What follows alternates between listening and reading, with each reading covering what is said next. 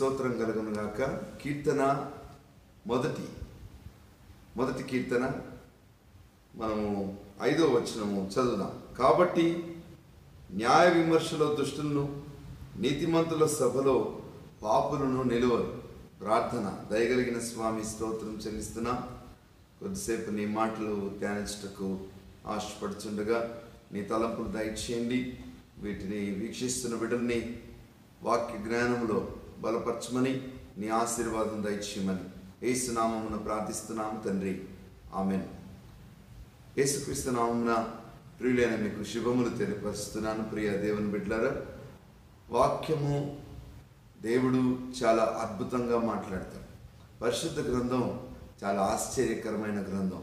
ఇది మనకు అనుగుణంగా మలుచుకోవడం కాదు, కానీ దేవుడిచ్చిన ప్రతి తలంపు పరిశుద్ధాత్మ ద్వారా మనకు వస్తుందని, దాని ద్వారా మనం ఆత్మీయంగా బలపరచబడతామని ఆలోచించాల్సిన అవసరం ఉన్నది. కీర్తన గ్రంథంలో మొదటి కీర్తన 5వ వచనము మనం చదివాం. అలాగుండక దుష్టులు గాలి, 4వ వచనంలో దుష్టులు గాలి చెదరగొట్టి పొట్టువలే ఉంటారని చదివాం. మరి ఈ సమయంలో 5వ వచనంలో న్యాయ విమర్శలో దుష్టులను, నీతిమంతుల సభలో పాపులను నిలువరు అని ఇక్కడ చూస్తున్నాం. విమర్శ చేయుట, న్యాయ విమర్శ చేస్తున్నప్పుడు దుష్టులు అక్కడ నిలవడానికి అవకాశం లేదు. నీతిమంతుల సభలో పాపులు ఉండడానికి అవకాశం లేకుండా, అంటే దుష్టత్వాన్ని, పాపాన్ని దేవుని యొక్క సన్నిధానంలో ఉండకుండా వెళ్ళగొట్టినట్టుగా చూస్తాం. అంటే పాపము చేసేవారు, దుష్టత్వమును కలిగి ఉన్నవాళ్ళు దేవుని సన్నిధానంలో అంగీకృతం కాదు, పరలోక రాజ్యంలో చేరలేరు. కనుక పాపమును విడిచిపెట్టినవాడు, దుష్టత్వాన్ని తొలగించుకున్నవాడు మాత్రమే మరి దేవునికి బిడ్డగా ఉంటూ, దేవుని యొక్క ప్రత్యక్షతలో దేవుని కృపను అనుభవిస్తూ దేవుని ఆశీర్వాదాలు పొందుకోగలుగుతాడు. మరి విమర్శ విషయమై మనం చదివితే, విమర్శ పరిశుద్ధ గ్రంథంలో కొన్ని ప్రాముఖ్యమైన వచనములు ఉన్నాయి. సమూయేలు మొదటి గ్రంథం 2వ అధ్యాయము 25వ వచనంలో నరునికి నరుడు తప్పు చేసిన ఎడల దేవుడు విమర్శ చేయను అని రాస్తున్నాడు. నరునికి నరుడు తప్పు చేసిన ఎడల విమర్శలోకి వస్తాడు. మరి ఇక్కడ మనం జాగ్రత్తగా గమనించాలి. దుష్టులు, పాపులు విమర్శలో, నీతిమంతుల సభలో నిలవలేరు. అయితే దేవుడు నరునికి నరుడు తప్పు చేసిన అట్టి నరునికి విమర్శ చేస్తున్నాడు. విమర్శ చేయడం అనగా చేసిన తప్పును ఎత్తిపట్టి చూడడం, ఎత్తిపట్టి చూపెట్టడం, అడగటం అని ఇక్కడ మనం గమనించాలి. విమర్శ చేయటం అంటే ఆ తప్పును వెలికి తీసి ఆ తప్పిదాన్ని ఒప్పింప చేయటం. ఇక్కడ మరి తను ఎవడైనా మనం పొరుగువానికి విమర్శ చేస్తే, పొరుగువానికి తప్పు చేసిన మనల్ని దేవుడు విమర్శ చేస్తాడు అని ఇక్కడ సమూయేలు గ్రంథంలో మనం చదువుతున్నాం. కనుక మనము ఎవరికి ద్రోహం చేయకుండా, ఎవరి ఎడల ఒకరు తప్పు చేయకుండా ఉండాల్సిన అవసరం ఉన్నది. కానీ సాతాను యొక్క ఆలోచన, సాతాను యొక్క వాని యొక్క ముఖ్య ఉద్దేశం మనలను తప్పులో ఇరికించుట, పాపంలోకి నెట్టివేయుట, దేవునికి దూరంగా చేయుట, వెలుగు జీవితం నుండి చీకట్లోకి లాగుకొని వెళ్ళుట. ఇది వాని యొక్క కుతంత్రం అని మనం గమనించాలి.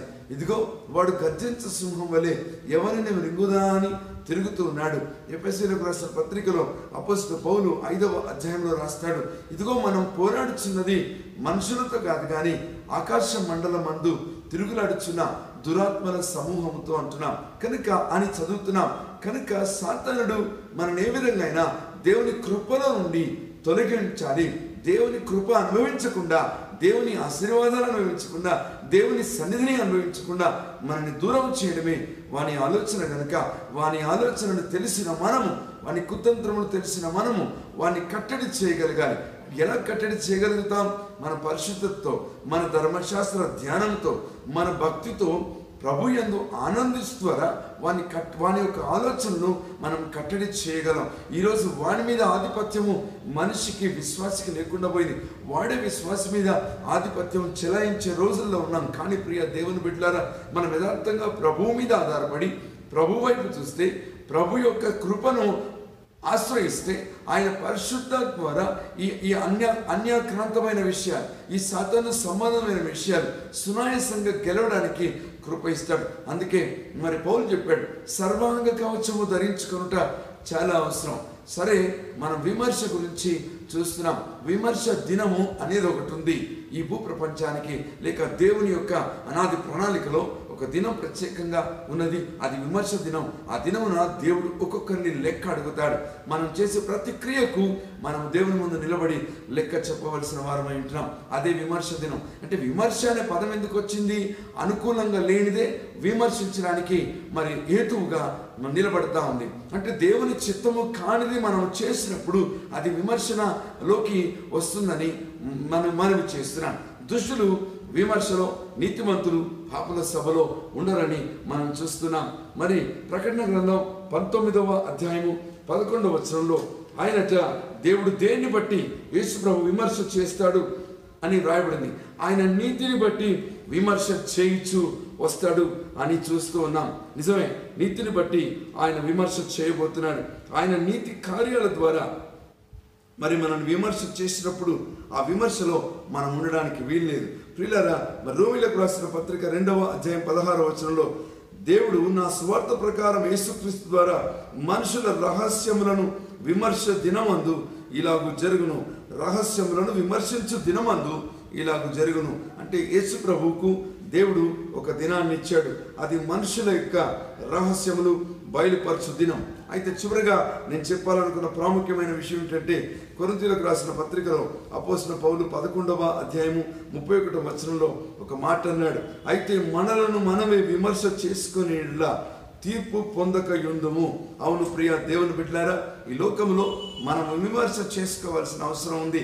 మనం ఏం చేస్తున్నాం, మనం ఏం మాట్లాడుతున్నాం, ఎవరితో సహవాసం చేస్తున్నాం, మన ప్రార్థన ఎలా ఉంది, మన పరిశుద్ధత ఎలా ఉంది, మన భక్తి ఎలా ఉంది, మనం దేవుడి పైన ఎలా ఆధారపడుతున్నాం, మన జీవన విధానంలో మన దేవుడు ఎంతవరకు మహిమపరచబడుతున్నాడు అనేది మనం విమర్శ చేసుకోవాలి. ఫర్ ఎగ్జాంపుల్, ఎగ్జామ్ రాసి వచ్చిన తర్వాత ఎగ్జామ్ రాసిన పిల్లలు ఆ ప్రశ్నావళిని చూసుకొని, ప్రశ్న పత్రాన్ని తీసుకొని ఏమేమి అటెండ్ చేశారు, ఏం అటెండ్ చేయలేదు మార్క్స్ వేసుకుంటారు. ఆ మార్క్స్ని బట్టి ఎక్స్పెక్ట్ చేస్తారు. ఈ విధంగా చేయని వాటి విషయమై బాధపడతారు. What I mean to say, నేనేం చెప్పాలనుకుంటున్నానంటే, ఇదిగో మనల్ని మనము దేవుని దృష్టికి ఎలాగో నవ్వు విమర్శ చేసుకోవాల్సిన అవసరం ఉంది. 119వ కీర్తనలో మనం చదువుతున్నాం, మరి యవనస్తులు దేని చేత తమ నడతను శుద్ధిపరచుకుందరు, దేన్ని బట్టి విమర్శ చేసుకోవాలి, దేన్ని బట్టి మనం విమర్శ చేసుకోవాలి. ఈ మాట చాలా శ్రేష్టమైందండి. 31వ ఇదిగో తమ తాము విమర్శ చేసుకున్న వారు తీర్పులో ఉండరని, అయితే మనల్ని మనమే విమర్శ చేసుకునిలా తీర్పు పొందకపోదుము. తీర్పులోకి రాకుండా ఉండాలంటే విమర్శ చేసుకోవాలి.